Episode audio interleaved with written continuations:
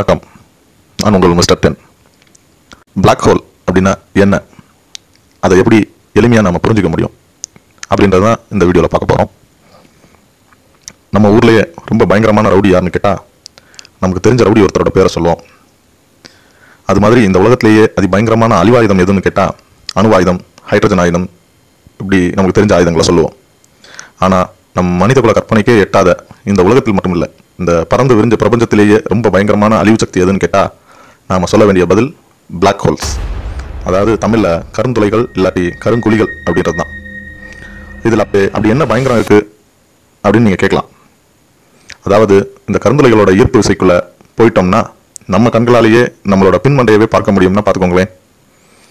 இதை Einstein ring எஃபெக்ட்னு விஞ்ஞானிகள் சொல்கிறாங்க எப்படின்னா இந்த கருந்துளையோட நிறையும் ஈர்ப்பு விசையும் சேர்ந்து காலவெளியையும் ஒளியையும் வளர்ச்சி காலத்தை முன்னோக்கி நகர்த்தி நம் பின்பக்க கால நிகழ்வுகளையும் நம்ம கண் முன்னாடி கொண்டு வந்துருமா?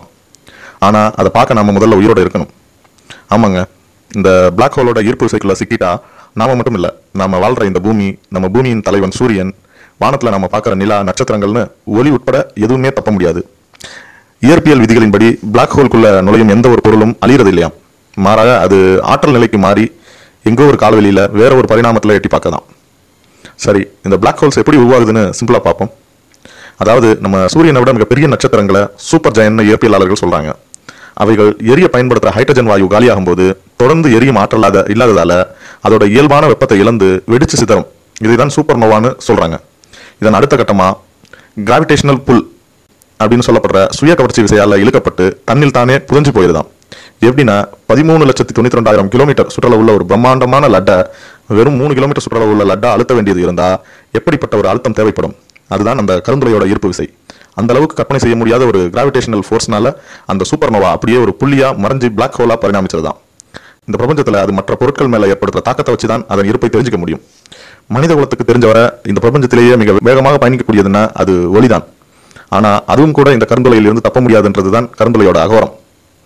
நம்ம பூமியிலிருந்து விண்வெளிக்கு நம்ம புவியீர்ப்பு விசையை தாண்டி போகணும்னா வினாடிக்கு பதினோரு கிலோமீட்டர் வேகத்தில் போனால் போதும்.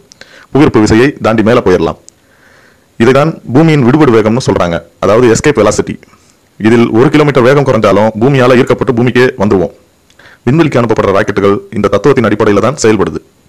அதுபோல சூரியனோட ஈர்ப்பு விசையிலிருந்து விடுபட வினாடிக்கு 600 கிலோமீட்டர் வேகத்தில் பயணிக்கணும். ஒளியோட வேகம் வினாடிக்கு மூணு லட்சம் கிலோமீட்டர் ஆனால் இந்த ஒளியின் வேகமே கருந்துளையிலிருந்து தப்பிக்க போதாது. இப்போ புரியுதா? இந்த பிளாக் ஹோல்ஸோட பவர் என்னன்னு? இந்த பிளாக் ஹோலுக்கும் ஒரு எல்லை இருக்கான் அதுதான் ஈவன் ஹரிதான் இதை பாயிண்ட் ஆஃப் நோ ரிட்டர்ன்னு சொல்லுவாங்க. அதாவது திரும்ப முடியாத ஒரு வழி பாதை. இது எல்லாம் அறிவியல் புனைக்கதை மாதிரி இருக்குதா? ஆமாம். உண்மையாகவே இது போல இன்னும் நிறைய பிரபஞ்ச அதிசயங்கள் மர்மங்கள் கொட்டி கிடக்குது. நீங்களும் நிறைய தேடுங்க படிங்க. நம்ம பிரபஞ்சத்தின் சுவாரஸ்யங்களை தெரிஞ்சுக்கோங்க. இந்த பிளாக் ஹோல்ஸ் எங்கே இருக்குது சூப்பர் மாசிவ் பிளாக் ஹோல்னா என்ன? அப்படின்ற அடுத்த வீடியோவோட உங்களை சந்திக்கிறேன். நன்றி.